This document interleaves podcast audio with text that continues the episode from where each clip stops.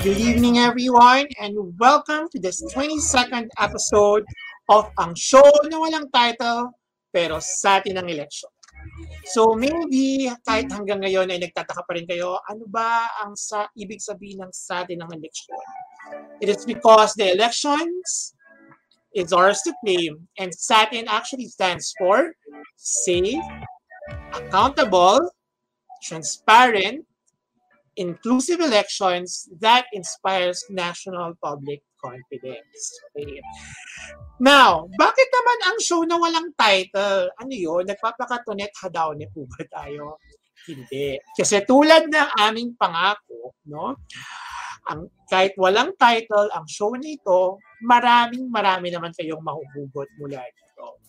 Parang lamang relationships ngayon. Walang label, pero ang dami-daming hugot. Okay, so together we will be forming this necessary paradox. So this show will be running until May 2022, twice a month, every Fridays, um, every Friday, 7 to 8 p.m. So please save the date.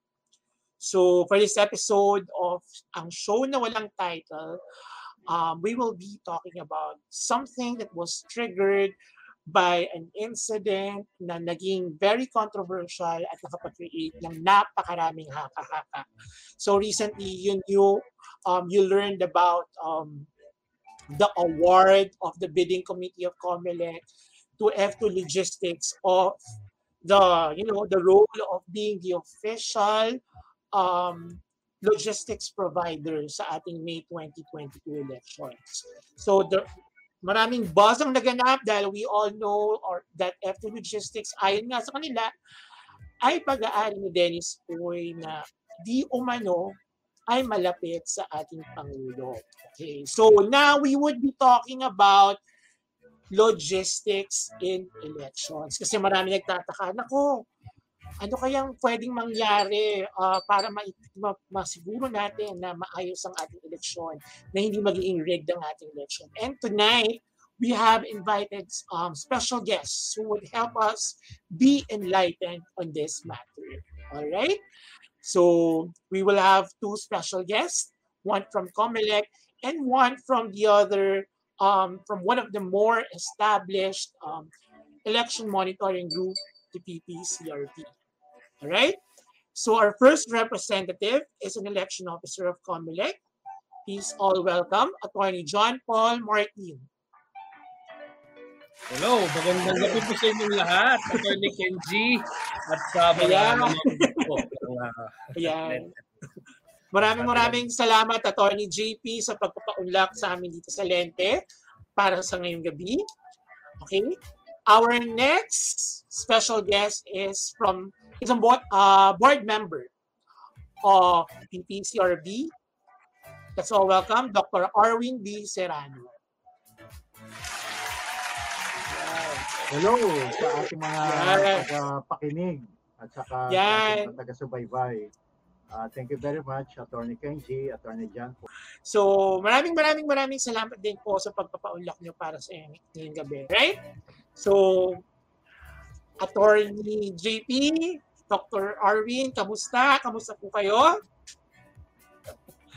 Okay I hope naman. you're all doing well.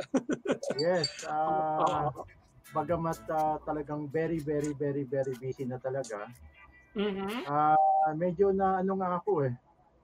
Uh, kasi biglang nawala yung aking background. Okay eh, okay lang po yan.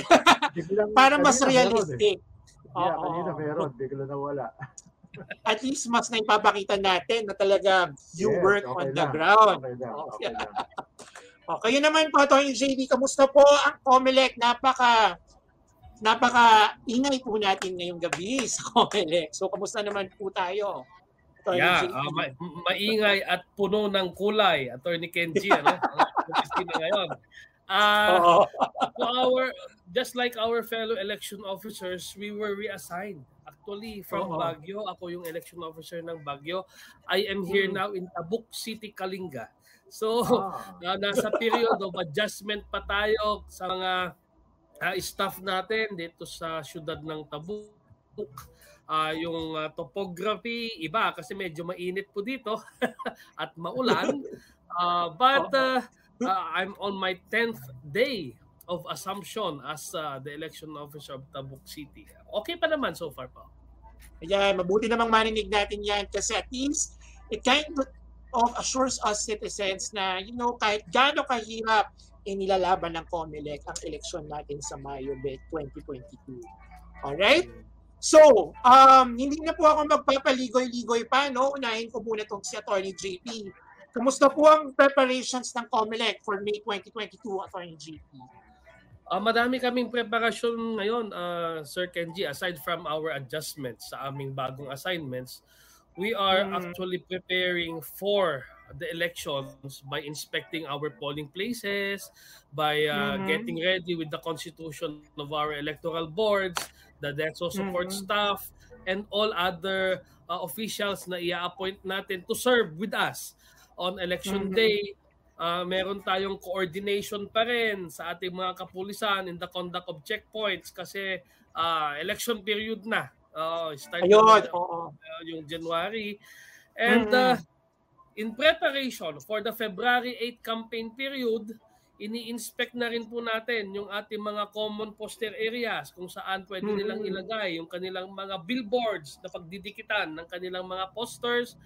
Uh, kung may magre-request po na mag-lecture kami on the rules, new rules on campaigning and the resolution mm-hmm. 10732 at 10730, nagpapaunlak mm-hmm. po tayo ng mga briefing sa kanila, especially on social media campaigning, at yung restrictions ng in-person campaigning po. Depende po sa alert level system ng kada munisipyo. At syempre, uh, tinitignan na rin po natin yung topography ng bago nating assignment para hindi po tayo maligaw on election day. yun po yung mga preparations po natin so far po.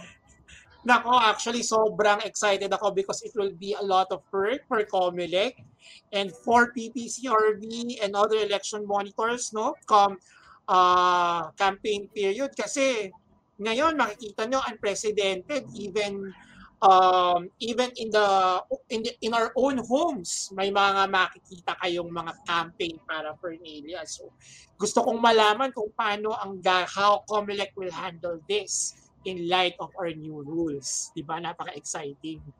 But before we digress, sige, how about PPCRV? Kamusta naman po, Doc Arwin, ng preparations ng PPCRV? Well, uh, since the start of the pandemic, uh, noong 2020, mm-hmm. Uh, ginamit namin yon for uh, online uh, meetings. Nagkaroon mm-hmm. kami ng mga diocesan listening tours with uh, with uh, respective uh, bishops and their core team. Uh, hindi pa nga tapos yun. Uh, tapos uh, nagkaroon din kami ng uh, masugid na campaign para sa voters registration. Meron na rin na meron na rin ako mga ilang mga voters education noong 2020 at saka nung uh, last year 2021. Uh, mm-hmm. ginamit namin din 'yon para sa mga ilang mga coordination meetings online uh, especially tapos uh, last year nung uh, medyo lumuwag-luwag na yung ating ano uh, situation, meron na ring mga ilang face to face. Uh, pagkatapos uh, pinaghahandaan din namin yung aming command center uh, mm-hmm. gagawin sa UST. At uh, meron na rin kaming mga ilang coordination with the respective uh, election officers ng aming mga mm-hmm. local coordinators. Uh, alam mm-hmm. ni Attorney yan. Uh, and then, uh, uh, meron na rin kaming mga ano, meron patuloy pa rin yung aming mga voters education campaign.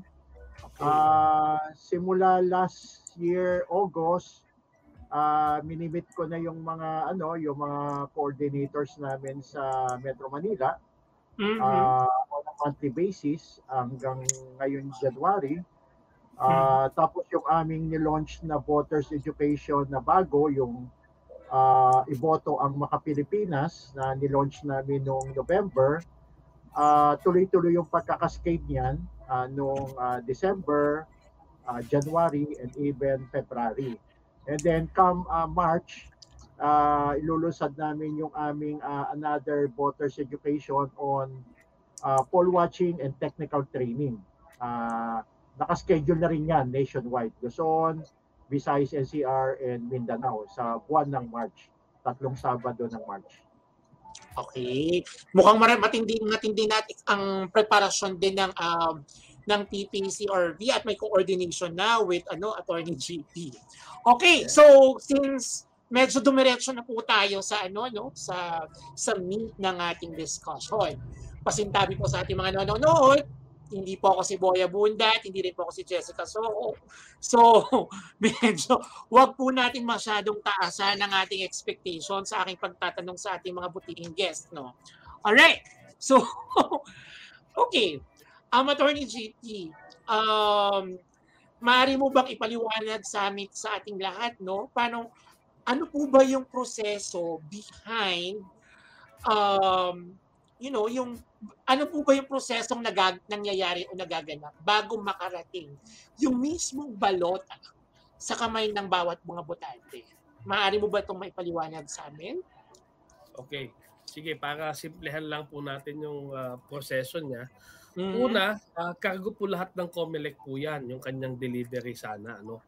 From uh, uh, the main office to the respective uh, cities and municipalities hanggang sa ating uh, voting centers. Pero dahil limitado ang kanyang resources, kailangan niya ng tulong. So paano niya gagawin mm. to? Ito pumapasok yung ating procurement process. Nag-procure po, meron tayong bidding na nangyayari para doon sa delivery ng mga election paraphernalias uh, which uh, which includes also the yung mga official ballots natin, uh, accountable and non-accountable forms, pati na rin po yung VCM at yung kanyang mga uh, paraphernalias like pens, uh, SD cards, uh, and uh, lahat-lahat na ng naso nasa box mm-hmm. niya pati ballot boxes tatapaan po yung mm-hmm. sabi ni uh, Dr. Arwin ano tapos pagkatapos po ng procurement, doon na nga po, may nananalo yan dahil may mga stages din po ng procurement. Hindi naman po ina-assign mm-hmm. kung sino na lang ang pwede mag-deliver. So, uh, under mm-hmm. the procurement, pwedeng mag-invite sila ng mga bidders, may opening mm-hmm. of bids, may first envelope, second envelope. Tapos yung nanalo po, yun, bibigyan po ng notice of award at ito specific doon sa procurement process ang gagawin po niya. Delivery of supplies from uh, yung hub, yung warehouse ng uh, COMELEC hanggang sa uh, kung sino po ang recipient niya, voting center, treasurer's office, election officer uh, in those uh, in those uh, areas, ano. Tapos okay doon po sa delivery, galing po yan sa ating uh, Santa Rosa warehouse. Uh, ide-deliver po yan sa mga kasuluk-sulukan ng Pilipinas. So, delivery from Maine, doon muna sa provincial hub in case of yung mga ballot box at VCM box. No? Yung mga official ballots naman, pag ready na siya, uh, ready na yung kanyang uh, official ballots na yan at nasil na, ide-deliver po yan directly sa ating mga provincial, city, or even municipal treasurer's office. No? Mm-hmm. Pagkatapos po ma-deliver yan sa hub, yung ating mga ballot box at VCM box, including yung mga nasa loob niya na paraphernalias niya, pag mm-hmm. final testing and sealing po, ilalagay na po yan ng uh, logistics provider pa rin po sa ating mga voting centers para po sa mm-hmm. conduct ng final testing and sealing. Babantayan mm-hmm. po yan ng ating mga kapulisan hanggang election day, no?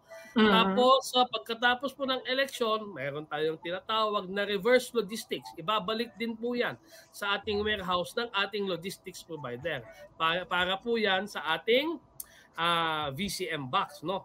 Pero sa ating mm-hmm. mga uh, pag sa mga official ballots naman po, de-deliver po yan sa treasurer's office. Tapos pagkatap bago ang eleksyon o sa araw ng eleksyon, ibibigay po yung mga official ballots ng ating mga treasurer sa ating mga electoral boards na sila pong magpapa-eleksyon. At uh, pagkatapos noon, yun, on election day, ibibigay na po yan, yung mga official ballots, sa ating mga botante. Kasi sa kanila po yan. Sa kanila. Okay. Uh, mag-shade po sila dyan, ikakas nila ang kanilang boto, at babasahin po ng makina ang kanilang boto through the ballots. So, ganun yeah. lang po, kasimple yung ating uh, uh, proseso ng logistics kung uh, from printing of ballots hanggang uh-huh. sa ma- ma-shade na po ng ating mga botante yung kanilang ballots at mabasa na uh, ng ating mga makina po. Okay. So tanong ko lang po no, Attorney JP no, yung nabanggit niyo po kanina na first step na yung tinatawag na procurement kung saan ay uh, isa eh, parang sa pagkakalahad mo kanina parang isa itong mabusising proseso. Ito ay pinagdaanan ng F2 Logistics bago siya ma-awardan ng na siya, na siya na nga ang magiging uh, official uh, logistics provider para sa eleksyon sa halalan sa 2022. Tama po ba?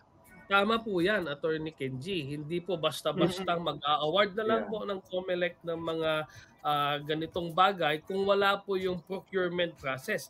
Lahat po actually ng mga uh, ginagawa ng COMELEC ay sumasalang po sa procurement. Kasi nga po, the, the point is, hindi po kaya ng COMELEC na siya lang ang gagawa nito. May budget po ang COMELEC, pero mm-hmm. hindi niya kaya logistically na gawin lahat ng bagay. That's why there is a need for us to procure the services of another entity of a third person. That's why ino-open natin siya for bidding. At yung process po niyan ay ayon sa ating procurement laws po. Okay, sige, salamat. If I, if um, I may add, Oh, sige po, uh, Dr. Arvin. Attorney Kenji, Tama-tama kasi ni-spell out mo yung satin, yung mm. letter T, transparency.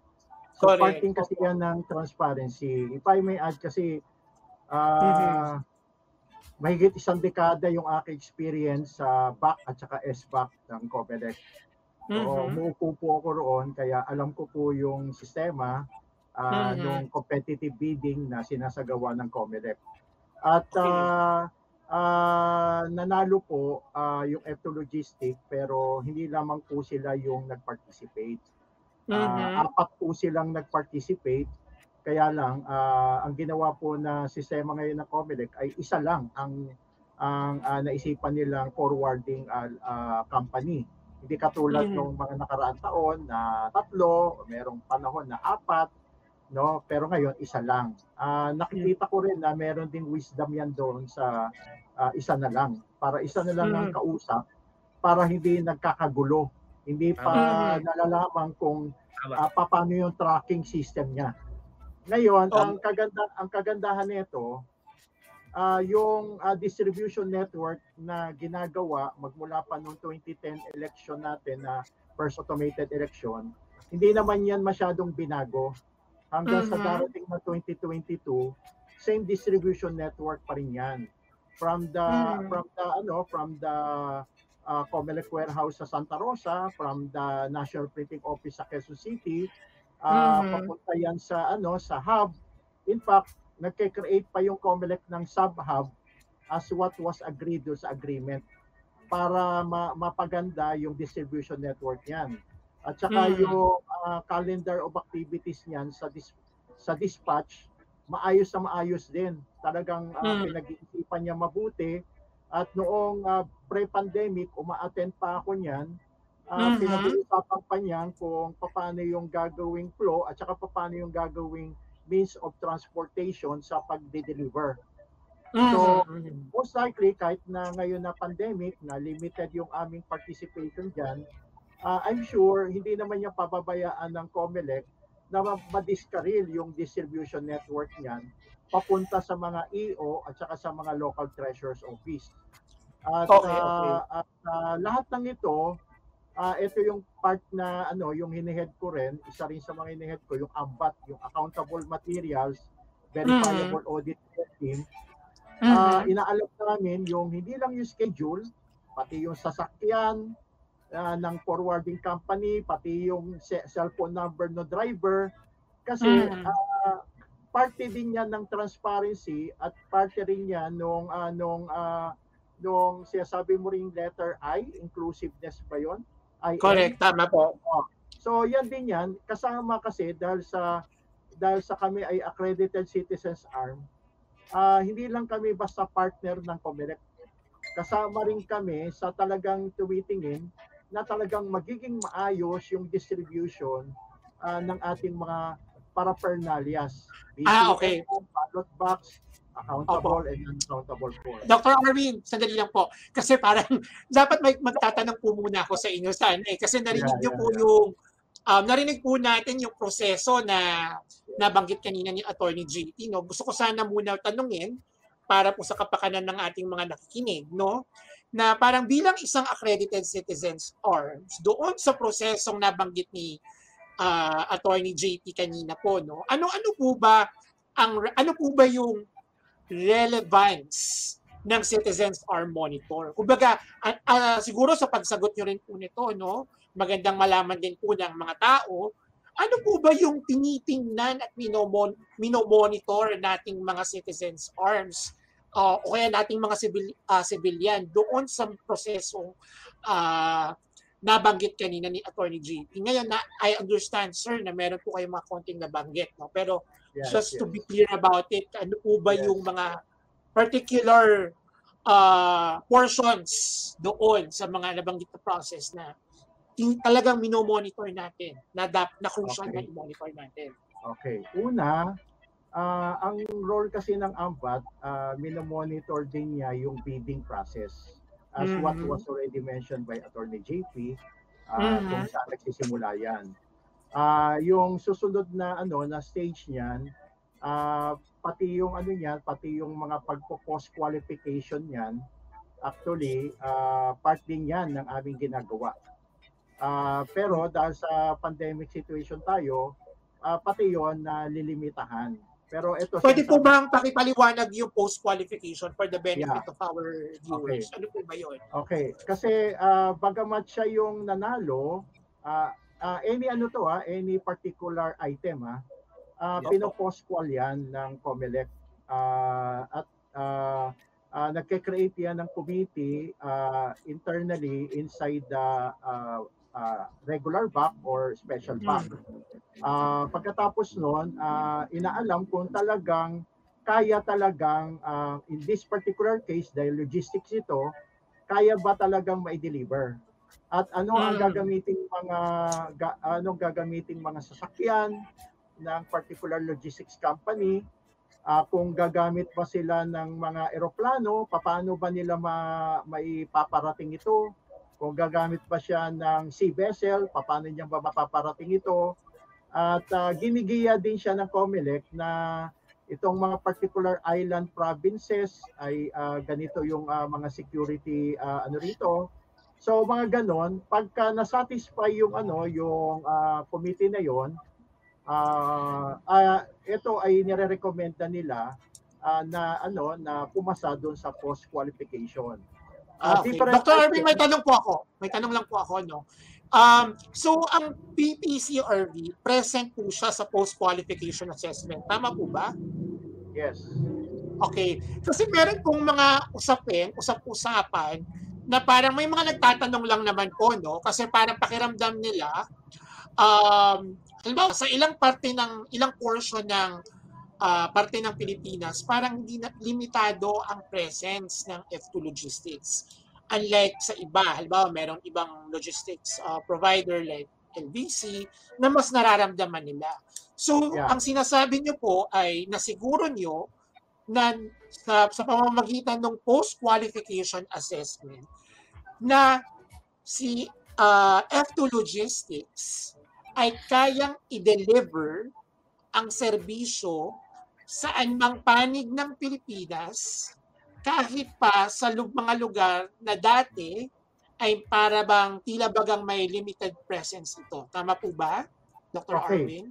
Uh, isa yan sa mga major na dapat na i-deliver nung nanalong kumpanya. Uh, mm-hmm. Kaya since we're or, or only talking about logistics or mm-hmm. yung deliveries, uh, so we will concentrate on on ano F2 logistics. So na ano na patunayan ng ano F2 Logistics at na-satisfy naman ang uh, mga ang mga needs ng COMELEC being mm-hmm. the one who's managing our election in our mm-hmm. country. So uh, totally uh, na na ano na i-fulfill ito ng ano ng F2 Logistics nakakayanin talaga nila. At kapag okay. uh, kasi hindi nila na-satisfy yan, uh, they can also recommend that uh, ano that uh, hindi fit yung ano yung napili base doon sa legal and financial requirements. Uh, kasi yung after ng legal, kasi yung steps na steps yan eh. Uunahin mm. mo na yung legal requirements. Uh, okay. Kung pass or fail, tapos susunod yung uh, financial bid. Financial. Tapos uh, kung sino yung lowest calculated bid, bidder, mm-hmm. siya yung i ano i ipoposkwal. Yeah. Okay. So since yung since na satisfy naman lahat, then mm-hmm. uh, ano then uh, uh, syempre bibigyan natin ng ano talaga ng uh, ng uh, confidence yung COMELEC who's really managing the election.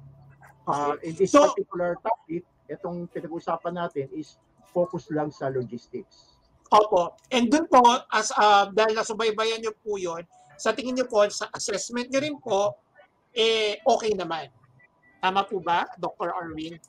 Yeah, okay kasi naman. kung okay. yeah, kasi kung hindi yan okay, dapat uh, as early as last year, uh, ano na uh, binago na yan ng COMELEC, no? Pero since uh, confident naman yung COMELEC uh, with regards do sa ano do sa gagawin nilang uh, pag-fulfill nung uh, nung ano na to nung uh, various distribution networks then uh, uh, we also ano we also uh, believe na ano na ma-deliver itong mga very important uh, items kasi kung hindi ma-deliver to ano okay. gagamitin nating eleksyon Di ba? Correct, correct. Okay.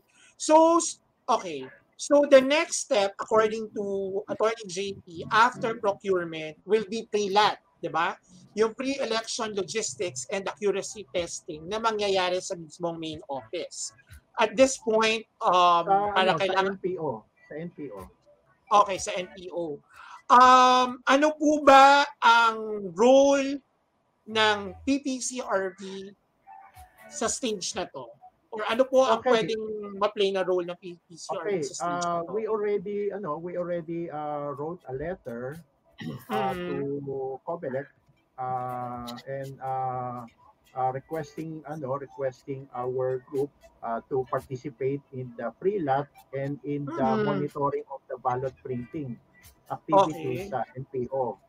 Uh, okay. Hopefully, we would be able to come out next week with uh, with the uh, monitors na padadala namin doon including mm-hmm. me uh, papasyal din ako doon uh, okay. para ma ano para ma, ma ano ma-lead din yung team namin uh, team of monitors namin uh, in the pre-lot and the ballot printing process the third step would, yan.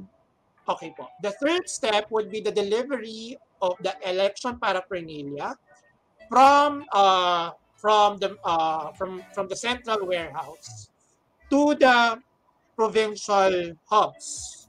So at um, Dr. Arwin, ano po yung nakikita nyo sa stage na to na very important to monitor and look at or crucial? Okay, uh, ang isang yeah, to to ano to be honest to the public, uh, mm-hmm kasi nagkaroon tayo ng ano ng changes sa original implementation calendar. Alam mm. naman ni mm. Attorney JP ano. Uh, mm. so uh, gusto namin doon sa updated timeline na binigay sa amin uh, hopefully uh, yun na yun talagang magiging ano natin uh, schedule natin of delivery mm. deliverables no mm. so that uh, we would also be ano be able also to uh, uh, monitor uh, tong mga various activities na ito hanggang sa ma-deliver siya uh, bago mag-final testing and sealing as what uh, Attorney JP mentioned uh, earlier.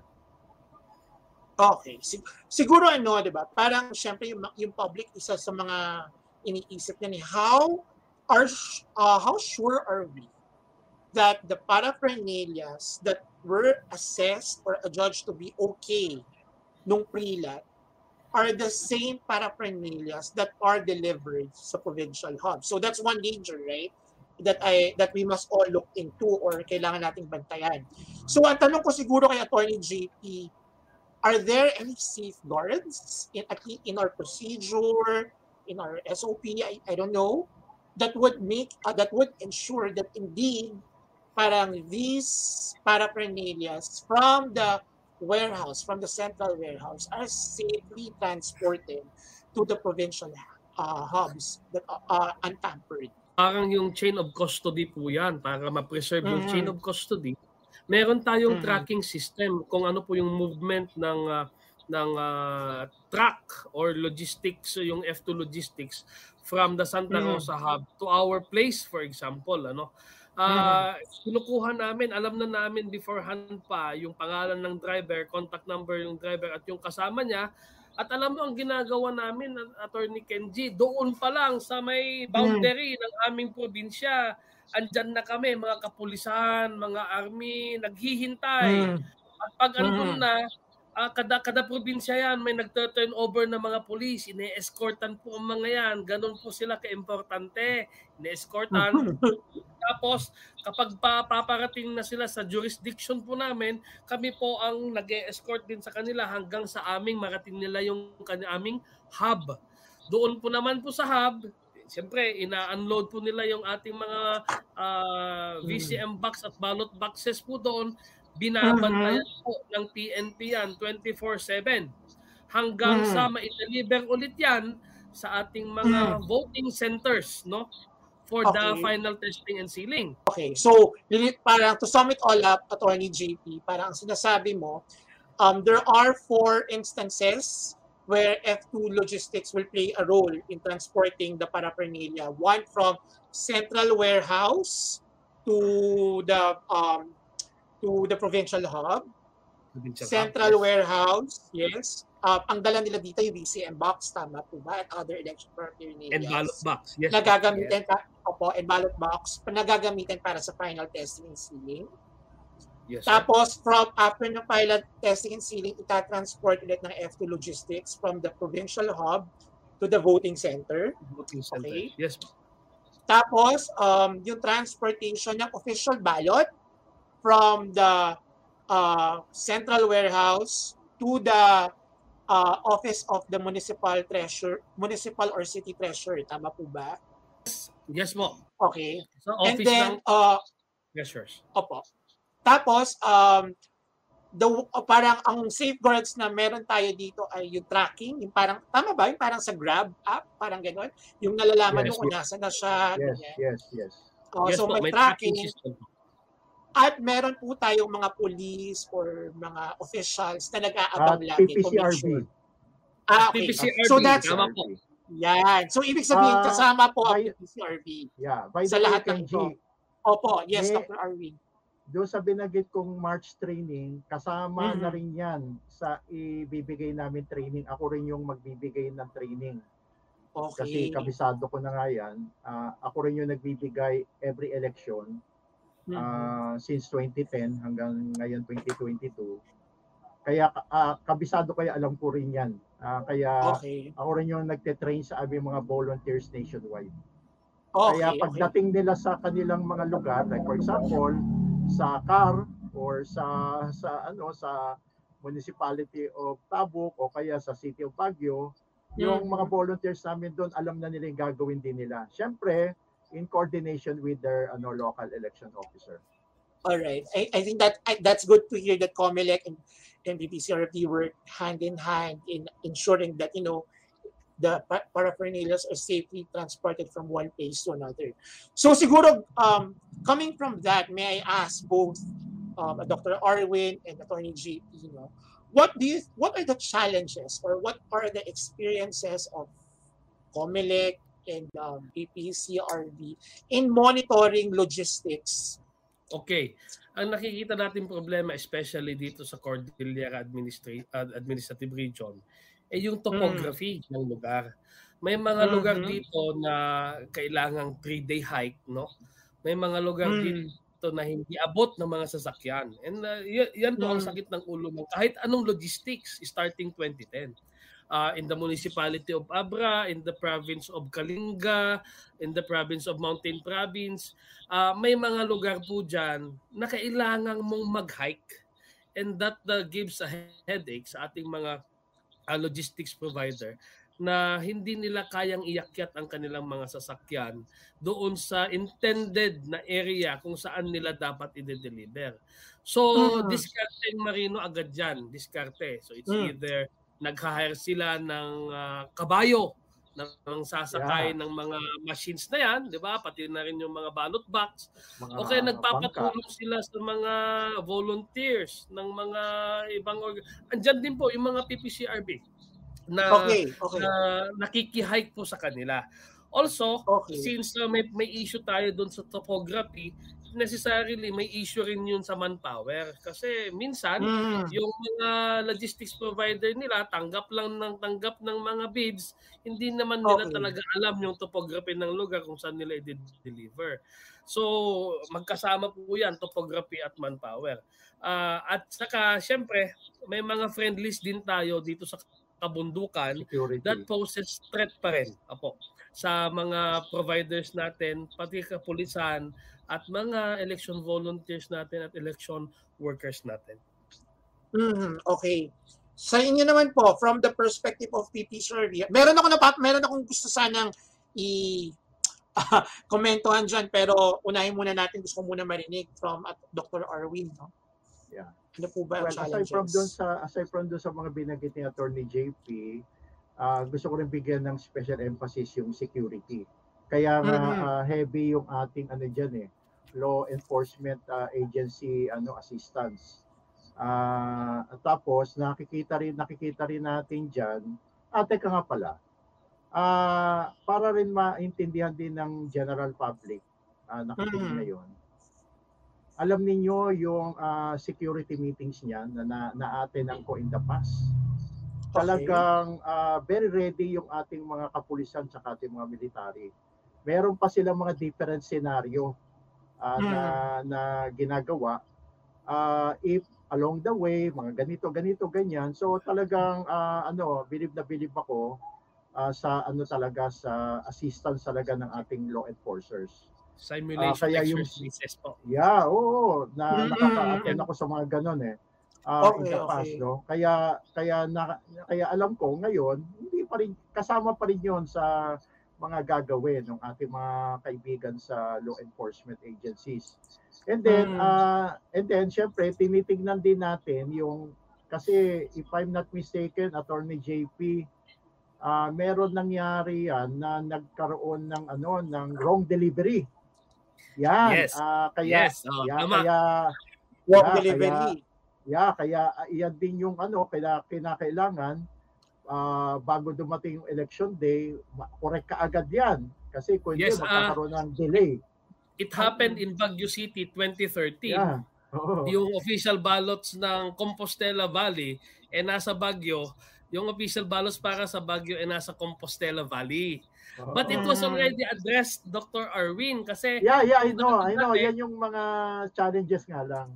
Yes, okay, yung, challenge. dati yung ating official ballot, eh talagang sealed na wala kang nakikita sa loob. Ngayon, may window yeah. na to address po yung issue na yan. Meron ng okay. specific Meron talaga na doon na ano, no? Yeah. Opo. Pero okay. just the same, yan pa rin yung mga, ano, mga ilang challenges, no, sa delivery. Mm. Oo, tapos okay. uh, tapos isa rin sa ano, isa rin sa tinitingnan din natin na maaring may merong kinalaman doon sa function, ano uh, normal functionality ng BCM yung careful delivery in handling mm. and in transporting.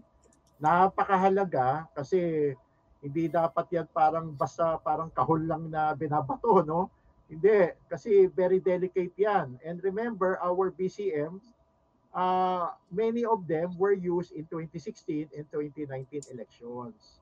Mm. Uh, meron lang tayong 10,000 na bago pero kaya dapat maingat ang ano ang uh, mga personnel who will handle this ano these uh, deliveries na yan yan din ang nakikita ko mga ilang challenges din. Tama okay. ba Attorney JP?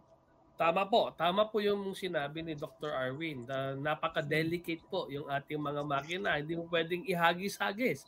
It hmm. should be handled with care yung ating hmm. mga makina. Kasi we have limited replacements. We have limited right. contingency VCMs. That's why yes, uh, we do not have uh, rooms for errors of that kind. Uh, yes, yes.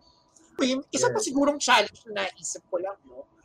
Um, magiging crucial siguro yung experience. Kasi, you, di ba, kung uh, uh, it's the first time of F2 Logistics to provide the logistical services for elections. So, if, importante pala na dapat uh, ma-make sure na very familiar na siya come uh, sa, sa mga panahon na yon doon sa mga terrain ng mga lugar. Kasi you don't want na magkakos ng delay. Halimbawa dahil for example, hindi niya ma- hindi siya familiar doon sa lugar, magkakos ng delay na hindi niya alam bigla na hindi na makakapasok yung truck, hindi niya alam kung paano idadalhin. So importante importante yung familiarity sa lugar. And I think that is a challenge that we must also look into. Tama po ba? Tama. In fact, uh, I would surmise na si ano si engineer uh, si director engineer ano Tadeo Sernan who is mm-hmm. in charge of the packing and shipping committee. Uh, siguro since last year pa yan uh, contain, continuous meetings yan uh, with the uh, no with the provider uh, uh, kaya kaya talagang etong mga ano, itong mga na-mention kanina ni Attorney JP uh, about some ano uh, uniqueness sa topography na address na rin 'yan at saka na na gagawa na rin ng paraan ng winning bidder. Okay. Parang yes. matanong ko lang rin po pala, no? Ano po yung naging experience? So, for example, I'm sure there were incidents um, in the previous elections na hindi nag-function yung VCM. So, di ba, dapat magta-trans, kailangan mag-transport ulit ng panibagong VCM. Was there any incident na parang hindi nag-function doon sa lugar kung saan napakahirap puntahan? Tapos election day, ang hirap na naman uh, ano yun ng kapalit. Like for example, in those areas that you felt na hindi mo dalig daanan ng mga logistic trucks or whatever. Okay, okay. Uh, ganito po yan. Uh, para hmm. maiwasan po yung ganong senaryo po kasi, sa final testing and sealing pa lang, makikita mo na eh, oh. bago mo ibiyahe sa napakalayo, makikita mo na kung okay yung machine before going to the mountainous areas, ano, before hiking. So, okay. walang masyadong nangyayari dyan. But, but in some instances na dito sa mga kabihasnan na urban areas, especially in uh, the cities, Uh, mm-hmm. Meron pa rin nagpapalya on election day despite the fact na okay naman siya nung final testing and sealing. Pero agad-agad naman po na-address kasi sa city office, sa city election office, merong naka-allocate naman na uh, contingency VCM. So agad-agad na-address yan, agad-agad. Mm-hmm. Ang magiging issue lang sa mga municipalities, sa mga municipalities kasi, ang mga contingency VCM ay nakadeposit sa provincial office. So kung hmm. malayo na ang munisipyo mo at nagkapalya yung yung VCM, you must have to travel and go to the uh, provincial office first to secure yung uh, replacement VCM. And uh, another concern, kung VCM ang problema, ganun ang proseso. But how about if ang problema is yung SD card? I was in Abra in 2019, nagkapalya yung isang SD card uh, yung reconfiguration ng aking SD card is in San Fernando, La Union. I must have to travel at least 4 hours pa uh, mm. going to San Fernando bago ako bumalik ng Abra. I was I was about to ride the helicopter para mabilis. Kaya lang medyo papagabi na pag pag bumalik daw delikado na raw pag bumiyahe kami ng gabi. So yung mm yung kung pwede sana kung may mga mas malapit na hubs to address this concern uh, ang plano yata ng COMELEC hopefully uh, matuloy yung mga hubs of uh, uh, configuring yung mga SD cards eh, lalapit na nila per province hindi na per region eh mas maganda hmm. pong development yun para sa amin kasi hindi na kami magbabiyahe ng malayo in order to hmm. reconfigure itong mga SD cards na ito o yung mga iButton. But definitely, wala tayong masyadong problema sa VCM kasi andun lang malapit yung mga VCM contingencies. What we are more concerned about is yung reconfiguration ng mga SD cards kasi regional hmm. hubs lang po yan eh.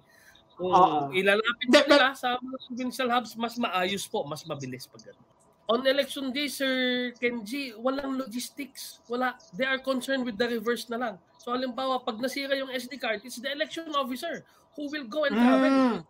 Wala, wala mm. pa tayong logistics na nag-uusapan. Basta na, basta na i-deliver na. Kasi na-deliver okay. na nila, nagawa na nila ang kanilang duty, reverse logistics na lang ang kanilang uh, inaabala. Ayan, yung pagbalik. Opo. Ayan, so isa yung paglilinaw. Gusto ko lang po yan malinaw yeah. rin sa mga nakaka ano sa atin kasi baka mamaya sa uh, 'di ba at least alam nila kung ano hanggang saan ang limitasyon ng role ng isang logistics provider sa election. So it's not on election day but only pre-election and post-election pag magre-reverse na sila. All right. Magre-reverse yes. delivery na sila. Yes, okay. So one more question pa po no for uh, for Dr. Erwin and Attorney GP. Yes. So ano sa tingin niyo ang mga can you share us some observations and siguro good practices and recommendations um, sa pagmo-monitor ng logistics pre-election and post-election. So Attorney well, uh, Dr. Uh, ano sige. Dr. Arwin muna. Okay. So kasi uh, ngayon lang tayo magkakaroon ng election in a pandemic situation. Right. So kaya uh, unang-una sa part namin, uh, uh, alam alam niyo talagang kasama na yan sa dasal namin eh na sana mabiyayaan kami ng mas maraming volunteers no? Uh, in this coming election. Kaya nananawagan din kami sa mga nakikinig, kailangan namin kayo. Uh, and then uh, secondly, uh, ang tinitingnan din namin yung alert level system natin uh, well and good na according to sa mga scientists and researchers natin na uh, mukhang papaganda ang ating ano ang ating situation uh, starting for the month of February. At least so no do sa ano no do sa Metro Manila and neighboring uh, provinces. Uh, and then hopefully ma matapos na rin yung sa Visayas and Mindanao para pagdating ng uh, March in April eh magiging ano na, magiging uh, mas ano na tayo, uh, maganda na yung movements natin. Mm. Uh, third, yeah, third uh, siguro yung uh, yung ating ano, yung ating ding uh, partnership with Comelec uh, most especially uh, and also with other uh, stakeholders ay uh, hindi ano mag-weekend uh, in this uh, pandemic situation. Uh, but much more so na lalong mag-strengthen tayo kasi we need each other eh, more. Uh, lalo nang uh, may ganito tayong challenging situation. So sana mas maging mas maganda. Baka blessing in disguise, mas maganda na nga noon, mas lalo pang gumanda o umigi o lumakas. Uh, and then fourth, uh, let's always continue to pray for the ano for the entirety ng ano talaga ng election natin uh, and, and uh, hopefully we would respond ano uh, credibly and very well as uh, hmm. accredited citizens are. All right. Attorney JP, from the side of COMELEC, ano naman ang may papayo sa mga tao? Anong mga dapat i-monitor sa tingin niyo? Uh, tama yung sinabi ni Dr. Arwin. Ano? And hopefully this is the first and the last pandemic election that we will encounter. ano? Sana ito na yung last uh, first and last. Para uh, sa right. 2020, wala nang ganito. Dahil oh, sa 2022 oh. elections, ang tinatawag dito ay pandemic national and uh, national and local elections. Multi-sectoral po dapat ang approach natin. Mm. Uh, how how multi-sectoral? Sa ating uh, manner of voting ngayong uh, under the 2022 elections, eh, ang dami ng proseso we gave so much mm. responsibility to our DESO, yung ating mga principal, to manage queue doon sa loob ng kanyang eskwelahan mismo. So siya na ang hmm. pag, pa, siya ang mini election officer ng eskwelahan. Siya ang hmm. magma-manage. We also tap also health officials na siya ang magma-manage ng mga isolation polling places, nag-check ng temperature and the like. Kasama rin niya yung mga hmm. barangay officials na rin kung kaya nila magpatulong yung ating DESO doon sa management ng queue outside. We need very plenty of volunteers from PPCRB. Please mag-volunteer kayo. Kasi nasa kanila po yung Voters Assistance Desk. First yes. time po yun. Na gagamitin natin para po ma-assist lahat ng botante na uh, doon kayo sa specific na classroom, uh, assistance doon sa mga precinct designation ng ating mga botante para hindi na sila maghahanap doon sa PCBL, sa harap ng eskwelahan.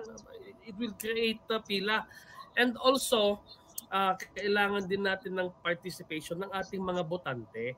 Hindi na tulad noon na pwede kang pumasok, ganun-ganun. Huwag na tayong makulit on this election. Uh, yung iba nga, pessimistic pa nga dahil nga may sakit, no? May may pandemic baka ayaw nilang bumoto. Pero please lang po boto po kayo. I-assure po namin na lahat ng agency ng government eh andyan para protektahan po kayo. Ayaw namin na sa araw ng eleksyon especially during campaign ayaw namin sa pangangampanya ng ating mga kandidato in person eh source yan ng outbreak ng COVID kasi mm-hmm. kung nag-outbreak po ang COVID sa pangangampanya hindi makakaboto si kandidato, hindi makakaboto si supporter, hindi rin makakaboto po yung mga pinuntahan nilang mga bahay-bahay. Kasi hmm. kung nag-positive po tayong lahat, hindi po tayo makakaboto. Okay? So ayaw naman po mangyari yon. So uh, multi-sectoral approach in such a manner na hindi lamang po COMELEC ang magpapa-eleksyon ngayon. Tayong lahat po mamamayan, botante, uh, opisyal ng gobyerno, police, army, even kung sakaling hindi kaya ng PPCRB yung yung voter assistance desk, welcome po ang lente. Welcome po ang NGO tumulong. Hindi po Ayan. Ano po yan. So, Magsasabi na sana ako ng ano eh, bakit PPCRB lang? Andito yung lente, lente soto. Ito talaga si Atty. Oh, open po. Open po. Kakailangan. I cannot speak for lente. Kasi kaya PPCRB lang siya. Itong si Atty. JP, hinihintay ko tong ano, sa, uh, hinihintay ko tong cambio ni Atty. JP. Pero napakasarap marinig na parang, parang uh, inaanyayahan tayo na COMELEC mismo yes, na tumulong, di ba? Dahil you, um, it's not always that COMELEC is very welcoming and niyayakap tayo. So, this is a welcome feeling for all of us. So, on the part of Lente also, no, maraming maraming salamat, Attorney JP, Dr. Arwin. Sobrang ganda po ng call to cooperation that um, we are um, we are going to have this very important and monumental election. It's the pandemic election. It's very challenging. And um, nananawagan ng COMELEC na hindi, they can't do it alone. And it really, because it's the most challenging, I think all of us has to really put, um, um, kailangan natin, ng, kailangan bawat isa sa atin ay tumaya sa election ito para sa ating uh, kinabukasan. So, maraming maraming salamat. I hope that many of you would um, really think about joining whichever NGO um, or whichever election monitor whichever organization you feel you could most contribute your talents or skills to. Um, para, para we will all have a, um, a safe, accountable, transparent, inclusive elections that would inspire um, national public confidence. So maraming maraming salamat and see you again on our next episode. Thank you and good night.